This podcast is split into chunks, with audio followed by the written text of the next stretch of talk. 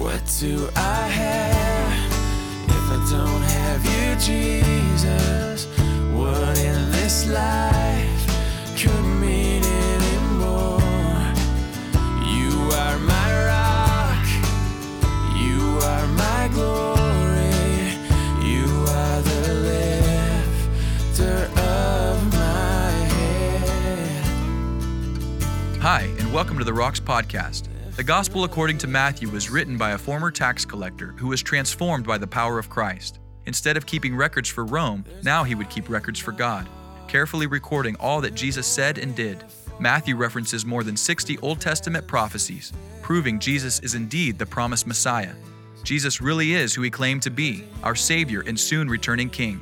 Now let's join Pastor Ross with our verse-by-verse study through the Gospel of Matthew. All right, well, let me explain something to you.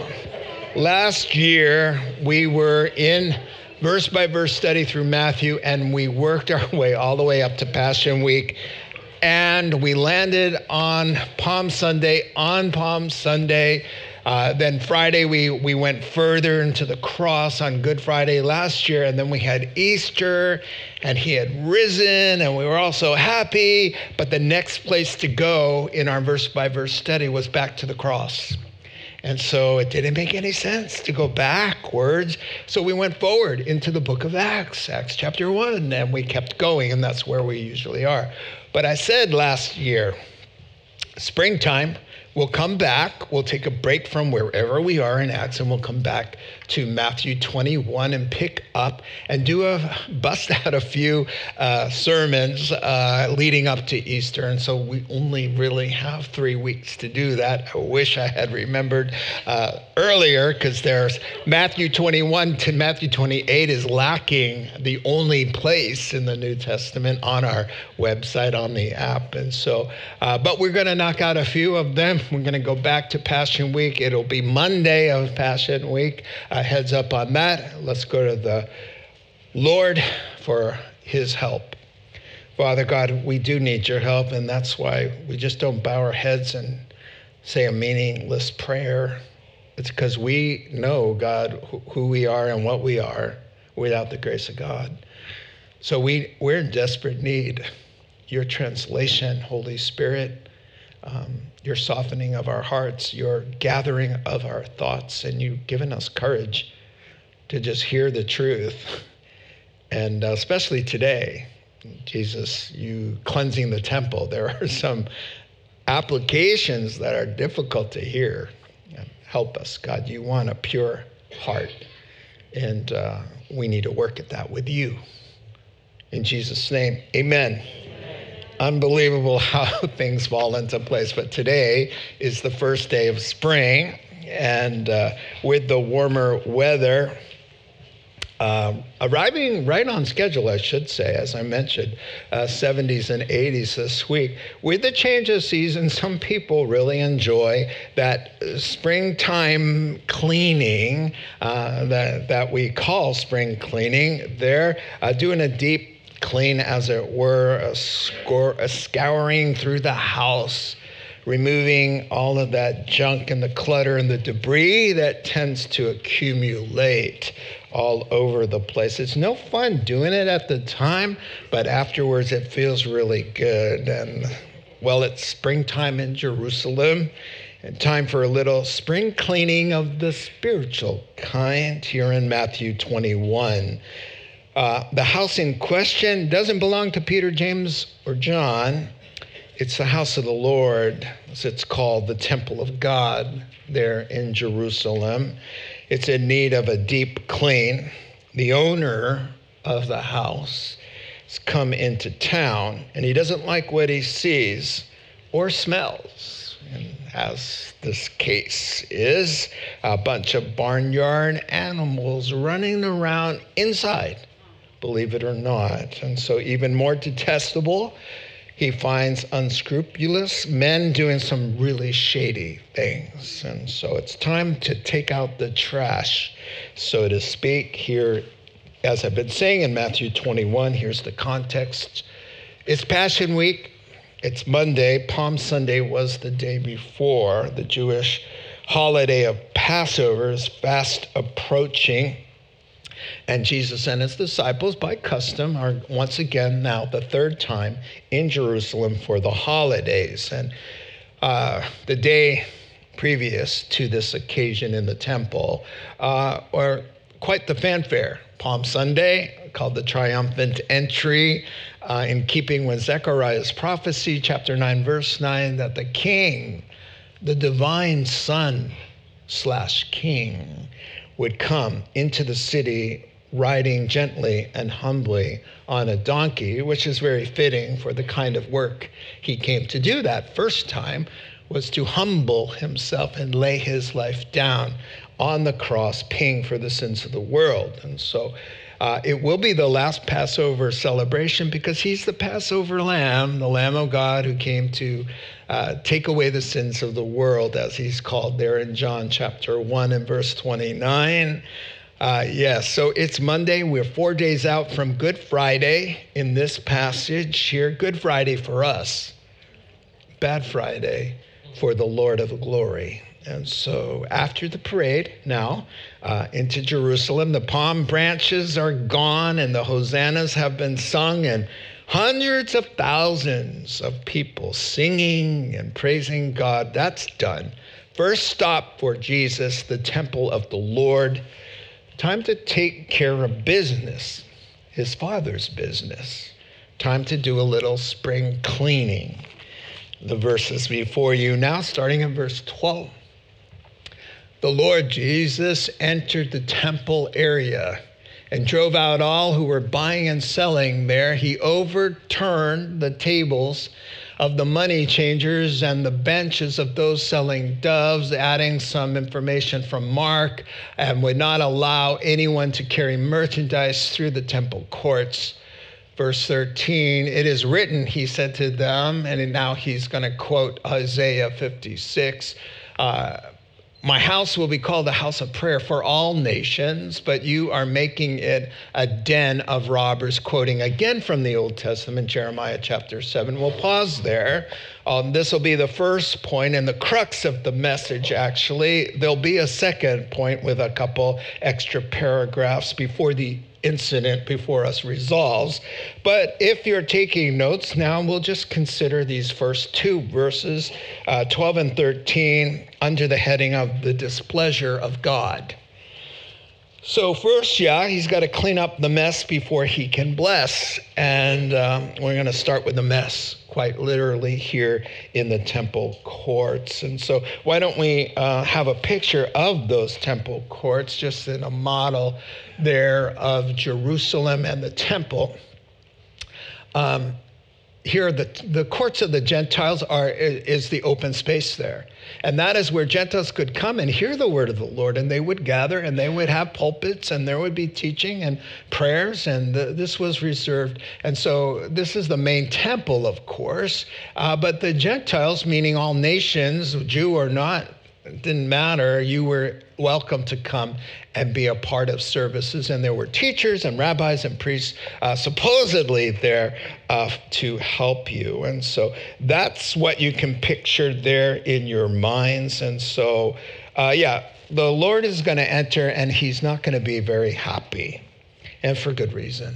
You know, um, this is a very uncharacteristic display of righteous indignation. The Lord is not sinning or losing his cool. Everything God does is in perfect holiness and goodness. And so something evil needs to be taken care of, and he's going to take care of it. But when you see the God of all patience, the humble Lord of love, with his veins popping and his nostrils flared, it's time to sit up and pay attention. Amen.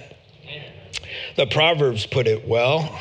The anger of the king is a deadly threat, and the wise will try to appease it. That's Proverbs sixteen and verse fourteen. Yeah, I mean, come on. I mean, why would you want to be on the other end of the displeasure of the Almighty?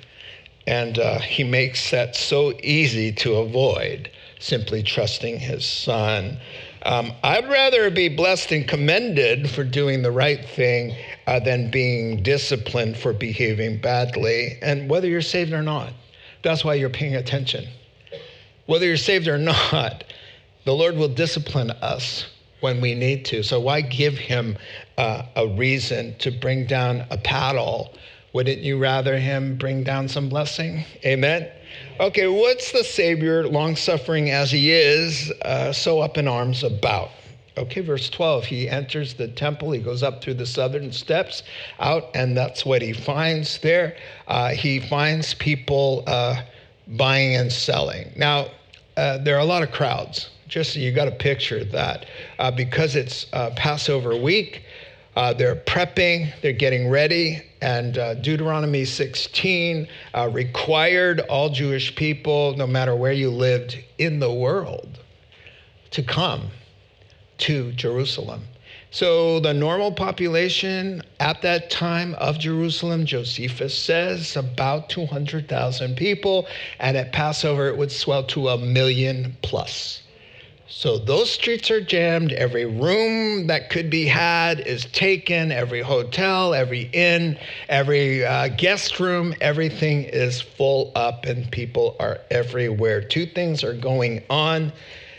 Your text tells you merchandise is being bought and sold and currencies are being exchanged. We're going to talk about that now because at first glance, it's like kind of innocuous. It doesn't seem like it's all that bad, but something very dark and very sinister is going on here to tweak Jesus' meters in a sacred and holy way. Uh, verse twelve, we see the only begotten Son of God taking action. The merchandisers and their customers are booted, and the money changers' tables are upended. Okay, let's talk about the commerce going on there. Who's selling what to whom, and what? Why is the Lord so upset? Well, the reason for the season, as I've been saying, is the holiday of Passover, a holiday that for fifteen hundred years had commemorated God delivering his people out of Egyptian slavery. More specifically, of course, Passover was that tenth plague that broke Pharaoh and caused him to let the people go, the death of the firstborn. And so Moses told his people gathered there, the Hebrews, listen, death is coming. There's a way of escape, and here's the plan. Each one of you, for your families, take a lamb without defect. Sprinkle its blood over the doorposts. The angel of death will come looking to do the deed of death and will see the blood and will pass over. The death angel comes and says, what I require has already been done here. There's been a death on the behalf of the household. Next. And it would only strike unless where there was no blood. This, of course, for fifteen hundred years was pointing to the work of Messiah, the Lamb of God, the permanent fix for sinners and their sin by his sacrifice. And that blood gets sprinkled on the doorposts of our hearts. And when death comes calling for the deserving sinner that we are, it sees the blood and says, oh, there's been a death on this sinner's behalf. Don't need to strike this one because it's already been smitten by God, judged, every last sin paid for. It is finished, said the Lord, and death passes over, you see. So in ancient times, these worshipers who were told to come, they were told to come, don't come empty-handed. And by the way, it's to every gathering in every sanctuary in the Old Testament, do not come empty-handed. Participate in the worship through making it possible with your offering. And that's exactly what offerings did. So when they would bring an offering, it served two purposes. One was to make atonement for personal sin. There's a problem here. The lamb represented you and was slaughtered on your behalf, and it made uh, temporary atonement and reconciliation. The second thing, and most Christians don't understand that, that the offering supplied the communal meal afterwards. So now that God is happy with the sinner because your sins are covered, now there's time for a festival. That's why they're called the feasts.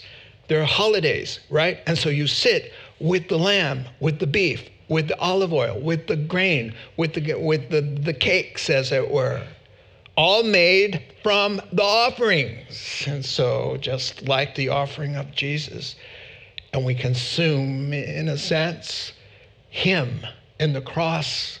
We drink the cup, we eat the bread, because the offering is Christ and makes possible the communion of joy afterwards. And so, yeah, it wasn't practical for them to haul the livestock and the offerings with them if they're traveling from afar. So they thought, well, we'll purchase what we need when we get to Jerusalem.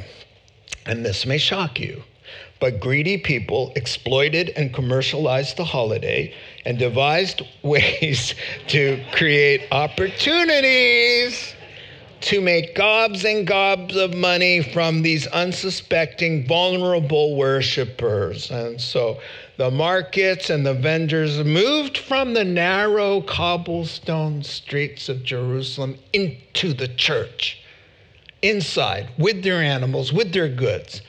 It became a bazaar in the courts of the Lord. But they had to pay a dear price financially, and the better the stall, the more the money that they paid to the corrupt priests, who also, on top of the rental, got a cut of their profits, a huge one. Oh, but that's not all. Operation Fleece the Sheep was done by men who were representing God in robes and in the church to worshipers. Let me read the definition of price gouging. When a seller increases the prices of goods, services, or commodities to a level much higher than is considered reasonable or fair. I remember traveling to Idaho. My wife is from Weiser, Idaho, and through the years we make the trek, and long stretches of barren roads without a seven eleven, without a gas station. You just see a lot of tumbleweeds and such. And when you need gas, you start getting a little nervous. And then you come into Winnemucca, every, and there's the one gas station. Several miles, nothing except that one gas station, and you're shocked to see that everything in there, from a bottle of water to a bag of chips to the gas, is all sky high. Why? Gotcha. We gotcha. You know, where are you going to find your gas? Where are you going to get your bottle of water? You know, you're stuck here, so pay it. You know, and that's what exactly what was going on in Jerusalem. You're stuck. Do you want to enter? Do you want to have a Passover? Uh, well, then a pair of doves that cost a few dollars outside the temple now costs, according to Barclay, one hundred dollars. You do the math. one hundred dollars. More despicable than that. They were defrauding people on purpose this way. They said, okay, we're on to you. We got our own lamb. Thank you very much. We're not paying four times what you want. And here's what the rabbis would do. They would be the inspectors, and they would check the lamb because it had to, according to Moses, be without defect, as Christ is. Without defect, they'd feel the hips and go, oy vey. You know, we got a little hip problem here with the bones and all of such, you know. Or they would uh, open the mouth, as they do at four H. And they, they're looking in there. You know what? Their teeth. Their, their sheep teeth. You know, how bad can they be? You know, oh, what, what was going on here? No orthodontics uh, as a child? You know, whatever uh, they were up to, it was uh, awful. And so what they would say is, uh, reject this one. But we do happen to have kosher approved, temple inspected, rabbi endorsed lambs for you. Just get your wallet out, because it's going to cost a lot of money. And so notice the both. And that, that's, of course, what made Jesus see red, this kind of thing. Notice both in your verses here that both the sellers and the buyers are ousted together. Why? Because on both ends, the atmosphere was just wrong. On both ends, the haggling, the bargaining, the insulting, the getting offended. all of it was just a cacophony, a big word, just means a big, loud ruckus, a mess, just a mess. It all needed to go. There was no solemnness, no sacredness, no holiness, no joy in the Lord. It was just a big, chaotic mess. And so money changing scheme there, the, you know this, the foreigners who were coming in uh, were bringing pagan money, uh, coins with guess whose image stamped on it, Caesar's, and uh, they had shekels. And they said, yeah, no, none of that in the holy city of Jerusalem. So we'll exchange your pagan money for the holy Hebrew shekel. And, and in other words, and I did the math, it is if you wanted one hundred dollars worth of shekels, you'd give them two hundred. That's unbelievable. So Jesus came in to that scene to see men who should be welcoming them with the word of God, and in holiness and in joy in the Holy Spirit. Instead, these wolves, wolves, wolves in sheep's clothing, salivating, seeing money, money signs in their eyeballs, you know, just like the cartoons. And these guys were born into the aristocracy or bribed their way to the top. And uh, yeah, worshipers, they, and here's here's why you can understand what Jesus did. They came, worshipers came seeking rest, comfort, hope. Life is hard. Truth, an interaction with God.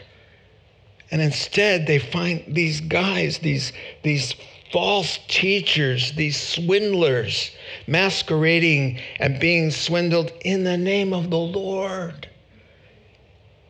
In the name of the Lord. It's one thing to swindle a person. It's another thing to represent God and do it in Jesus' name for personal gain. Not too terribly far from what's going on today. And Solomon was right. Is there anything new under the sun? These guys are alive and well, and they're on late night T V. You know, uh, you know what? I need, I need an airplane. I need an airplane because I just don't do well in the economy. That's not God's will for my life. I need a jet plane, sixty million dollars, and I know somebody's sitting on a gold mine out there, and if you bless me, God will bless you.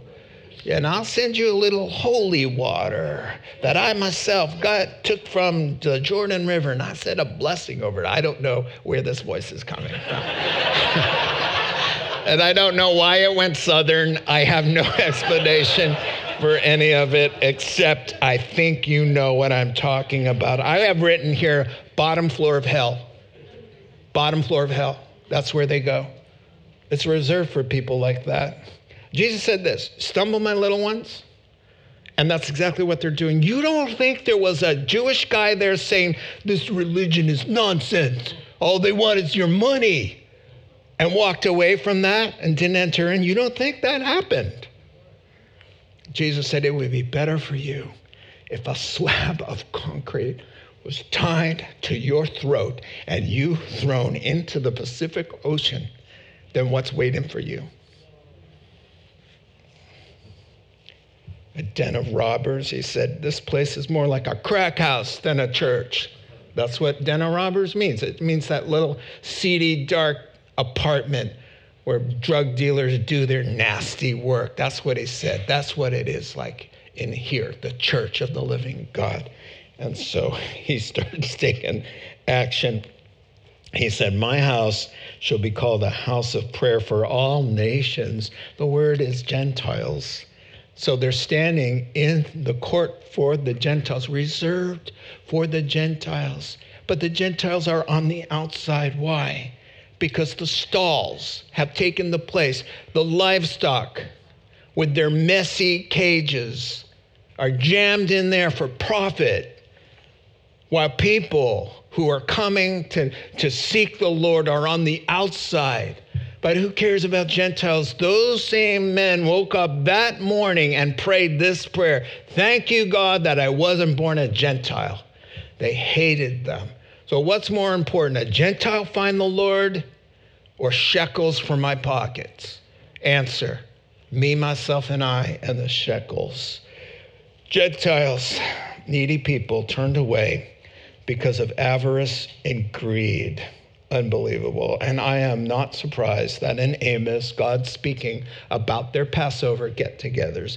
Here's what God has to say to them. First person, I hate, I despise your religious get-togethers, your festivals, your assemblies are a stench in my nostrils.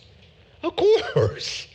They would, they, now that we know what they were doing, of course, those words make sense. And then again in Isaiah, the Jews get before and they start praying, God, why aren't you hearing our prayers? Why are you letting the enemies trample all over us? And he says, I'll tell you why. It's because it's all a show.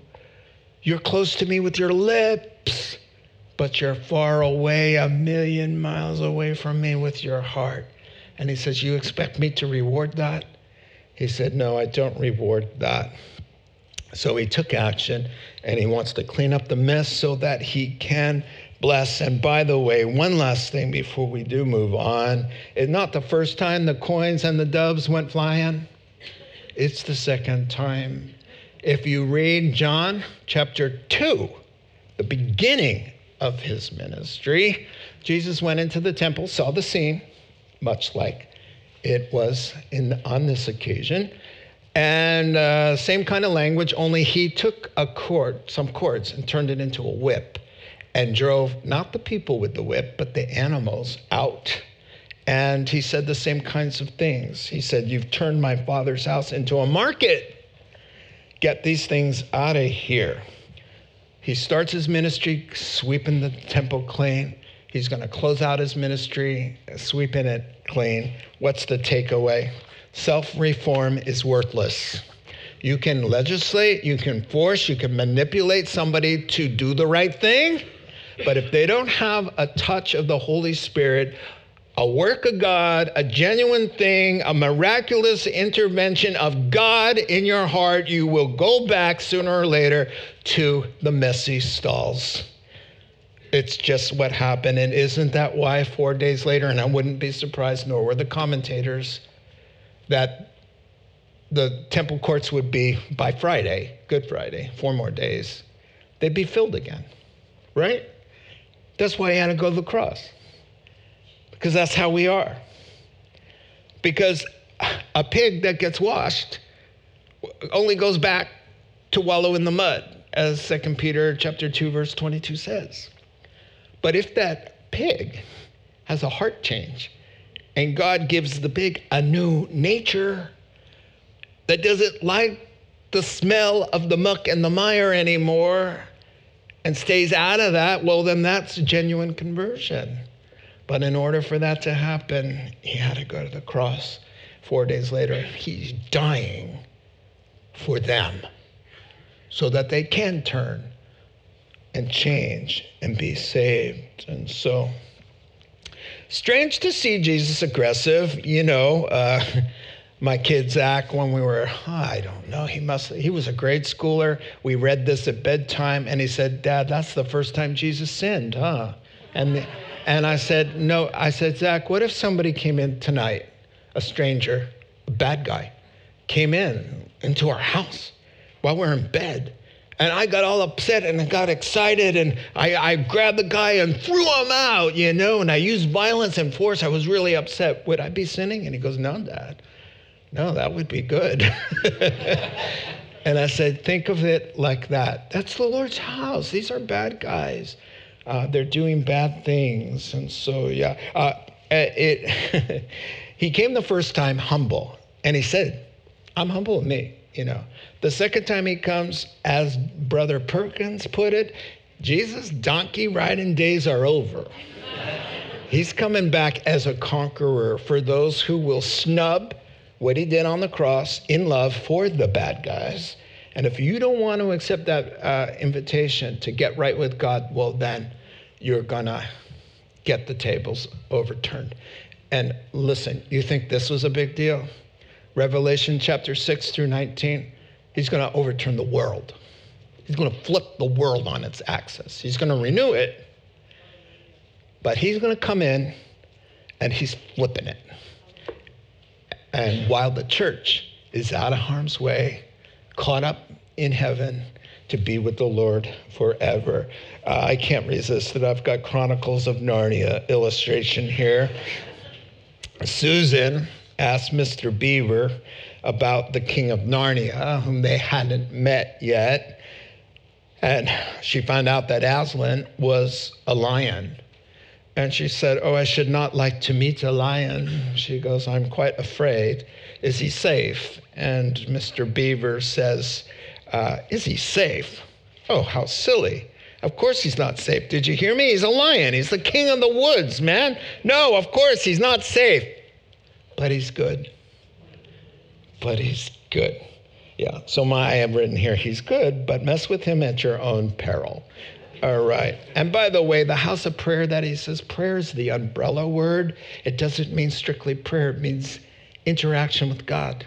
So in his sanctuary comes singing and praising and loving him and loving each other and doing works of good deeds and merciful things and gravelry, uh, uh, helping people who who are in need and all of this stuff. I say gravel for the uh, for the uh, good deed that was done Uh, to Miss Bonnie's home there. And so all of that is a part, the preaching of the gospel.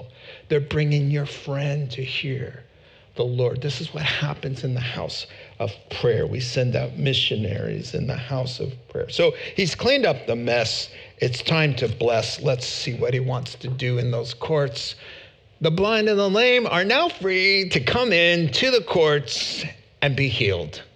And that's what he does. He heals them, verse fifteen, but when the chief priests and the teachers of the law, the guys in the robes, the guys with the Bibles, see the wonderful things he's doing and the children shouting in the temple area, praising God, Hosanna to the Son of David, a messianic term from the Old Testament, they were humbled. They softened their heart. They said, "Oh, my word, we've got the wrong guy here. Look what he can do, the miracles." No, they were red hot, resentful, indignant, irritated, aggravated, and began looking for a way to kill him, Mark tells us, for his wonderful things.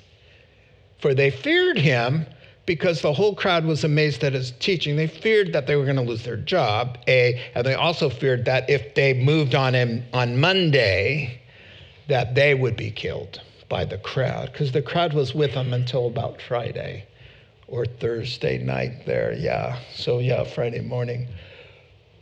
So they began looking for a way to kill him, and yet they couldn't find any way to do it because everybody was hanging on his every word. And we finish up, uh, do you hear what these children are saying to you, Son of David, Hosanna? Yeah, I do. And have you ever read Psalm eight, verse two? From the lips of children and infants, you have, you, God, have ordained praise for yourself. And he left them with that. I love that. Uh, period. Boom. End of discussion. Goodbye. And he left them and went out of the city to Bethany, up a mile and a half to the top of Mount Olives, where Mary, Martha, and Lazarus lived together. Lazarus had died but been raised, and he's at home, well, and everything good. Uh, we don't know for sure that that's where they stayed on Passion Week, but it It certainly looks like a possibility. So we move now uh, back to verses fourteen and following, the first chunk there. Um, we move from the Lord's displeasure to the Lord's great delight. He wants to bless people. A lot of people see Jesus as he is the one percent of the whole gospel, turning over the tables with nostrils flared, fire coming out of his ears. Uh, no, no. He he he says, I didn't come to judge you and condemn you. I came uh, to save you. First John chapter three, right after verse sixteen, verse seventeen says that. The woman caught in the act of adultery. They want to kill her. She's there half clothed at the at, at his feet, and he and he shoos them all away. He says, "Lady, sweet lady, listen. Where is everybody? I got rid of them, didn't I, for you? And I don't condemn you either. Hmm. But go your way and sin no more. Leave your life of sin." Yeah, that's the heart of God. Even the worst sinners, he just never talked harshly to, to a sinner. Only to the bad guys masquerading as Christians who are stumbling other people, if we can call them that. Yeah, the Pharisees insulted Jesus and called him a friend of sinners. You eat with them. You like them. You like sinners. He goes, yeah, I do. I like them. I love them enough to lay down my life for them. And so, yeah. So here now, uh, I mean, Jesus said, uh, the sick need to see a doctor. That's why I'm here. And uh, here come some sick people here. Miraculous. And for me, this is unbelievable because Jesus likes to give evidence to his unbelievable claims. He's claiming to be equal to God, John chapter ten. They caught on. They said, you're making yourself equal to God. And he goes, yeah, but, and he says in John ten, he says, then I should be only be able to do what God can do. If I'm saying I'm equal to God, then look at my life and judge me this way. Can I do what only God can do? And if I can, then you'll have to rethink your position about me, right? Anybody could say, I'm God, but can anybody heal the, the blind and heal the lame in front of you? And that's what he did. Now, they should have, these blind and lame, spiritually speaking, Pharisees and corrupt priests, should have got in line. Because if anybody's spiritually blind or lame, it was them. But these uh, blind and lame served to fulfill the messianic prophecy in Isaiah chapter thirty-five. It says, then the eyes of the blind will be open and the lame will leap like a deer. When the Messiah comes, we will shout for joy. And there it is. So he's just saying, look, I, I'm giving you evidence that my claims are true and I can deliver on my promise to keep you from being condemned and give you life. And of course, the spiritual spiritual application of the the lame and the blind is this, that all sinners are lame and blind. Jesus didn't come into the world to, uh, to, to have only uh, a ministry for the disabled. He cared about the disabled, but they are a prophetic picture of a, the sinner, spiritually speaking, and the gospel of the greater work. He said, you see me heal people born blind and have never walked. He says, greater, greater works will you do. There's nothing greater than that, except the gospel who will open somebody's eyes and get them off the path that leads to eternal hell. That's greater than said, now I can see trees. Or now I can go like this. No, I'm going to heal you from your inability to be who God made you to be so that you can stop being paralyzed as a husband and be what a husband should be. Paralyzed as a wife, paralyzed as an employer or employee because you can't, you don't have the strength. That's what he's talking about. And that's greater than be able to move your hand. Now you can stand for God. Now you can walk with God. Now you can take hold of the promises of God. Now you have a voice to sing. You see, that's the greater work, and that's what's going on. Awake, sleeper in Christ will shine on you with the light and the life of God. Ephesians chapter uh, five. That's what's going on here. Their, their reaction to the miraculous is unbelievable. These swindlers. Your verse says, they see the wonderful things and they don't repent and say, boy, we've made a mistake. Instead, they become outraged. I have a quote here from David Guzik, a Calvary Chapel guy. Uh, the, the, the hypocrisy of the religious leaders is evident. Greed and theft in the temple didn't bother them, but praise to Jesus did. That's amazing, you know. So what are they indignant? They're indignant. We traded our stalls for this. Some lunatics leaping around and some faker saying, oh, I was blind and now I can see. We're losing a lot of money because of this. And that's why they're indignant. And the other reason, indignant has a little feel of hot. They're angry. Why are they so angry? because the evidence that Jesus is who he claims to be there is a threat to them. It means when you see a new life lame, jumping around in the name of Jesus, it means as an unbeliever, you're wrong, you're guilty, and need to repent. So when people see the blind who say, I once was blind, now I see, and now you were lame, but now you're pretty much got it together because God's helping you. When they see that, the wonderful things, even today, they become indignant. Why? Because you're a threat. You don't have to say a word. You're a threat to their autonomy, to their way of life, to their sin-loving souls. Now they see once again, I need to repent. And so to deal with it, instead of repenting, what they do is want to erase you. So we need to turn on you. You're crazy. You're arrogant. You're stupid. You're narrow-minded. You're intolerant. And the list goes on. Don't take it personally. God says, please don't. This isn't, this isn't about you. They're mad at me. You're just my messenger, you know. So it's not just that they saw wonderful things. They heard wonderful things, right? The kids are shouting out praise. The young, the grade schoolers, they get it. Why? The grade schoolers see blind people rejoicing and seeing their families' faces for the first time. And people brought in on stretchers, uh, dancing and the joy. And the kids are smart enough to realize this is amazing. They hear their parents.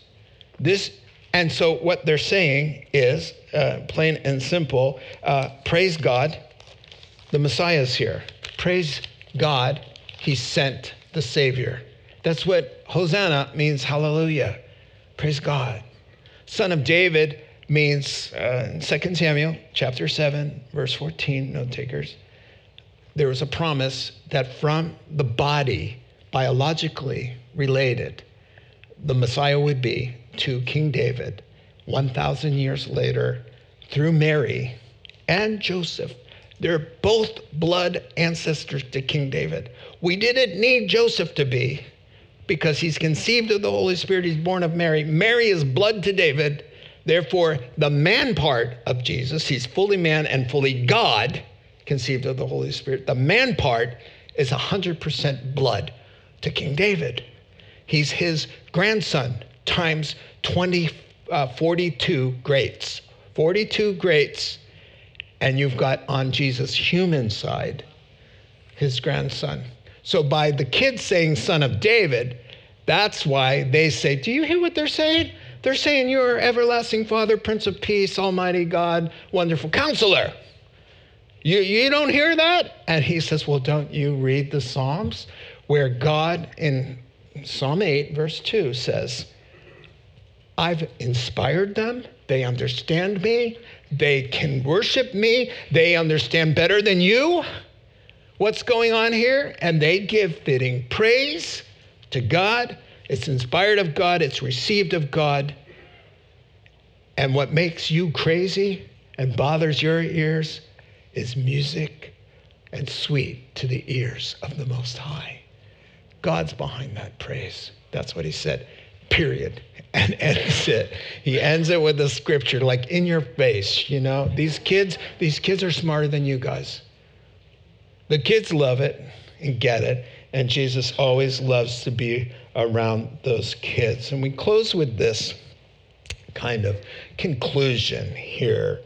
There's a lot of prophetic pictures in the New Testament. They really happen. This really happened, but it points to a spiritual application in the wider gospel. Here's what's happening. The gospel will tell us that the temple was temporary, and indeed it was destroyed in A D seventy, never to rise again, on purpose, because God knows the temple is now longer, no longer rocks and walls, but it's his people. Let me show you. Don't you realize your body is a temple of the Holy Spirit? The Lord is in our house, our heart. our body. And that's why he's telling the Corinthians, you got to watch how you live, because God's inside. You're the temple, man. You don't want to have merchandisers in there with messy, smelly stalls, do you? Because the Lord of glory is in the house. You're the house. And the Holy Spirit is always wanting to do spring cleaning. Now, get this. By one sacrifice, he perfected you forever and wiped those stalls clean. Done. Not by because you went and swept and did anything. No, no, no, no. You can't. It's a it's a messy factory in that heart of yours and mine. It's just warped, and all it does is is is create one stall gets wiped out and up. It's like that gopher hitting uh, game. You know, the mole pops up, you hit it with a hammer, another one goes over here. You know, that's the way it is. So by the grace of God, by the blood of Jesus, he's perfected us in one sense. And in another sense, he says in Second Corinthians seven one, because we have these promises, beloved, let us cleanse ourselves from all defilement of flesh and spirit. Did you hear that? Let us cleanse ourselves. And there are places where, in all, this is what it means. We can't do anything without the Holy Spirit. It means let the Holy Spirit show you. Here, here's a stall in your heart. Come on, of unforgiveness, resentment, gossiping, hurt feelings, self-centeredness. There's a stall there. What's it doing in here? Okay, he calls your attention to it. He says, uh, let me give you the help, and I want you to cooperate with me, and let's get sweeping together. Let's sweep that out. Let's drive that out. Here's the whip. Get that thing, that get that beast out of you, gentlemen. Sexual immor- immorality in the form of what you're looking at.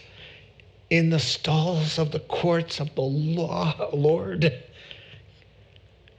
Take a cord to that. One hand of yours and one hand with a nail scarred.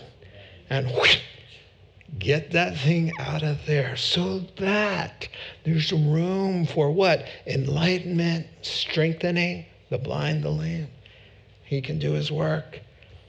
Get rid of the mess, and then he'll bless. Let's pray.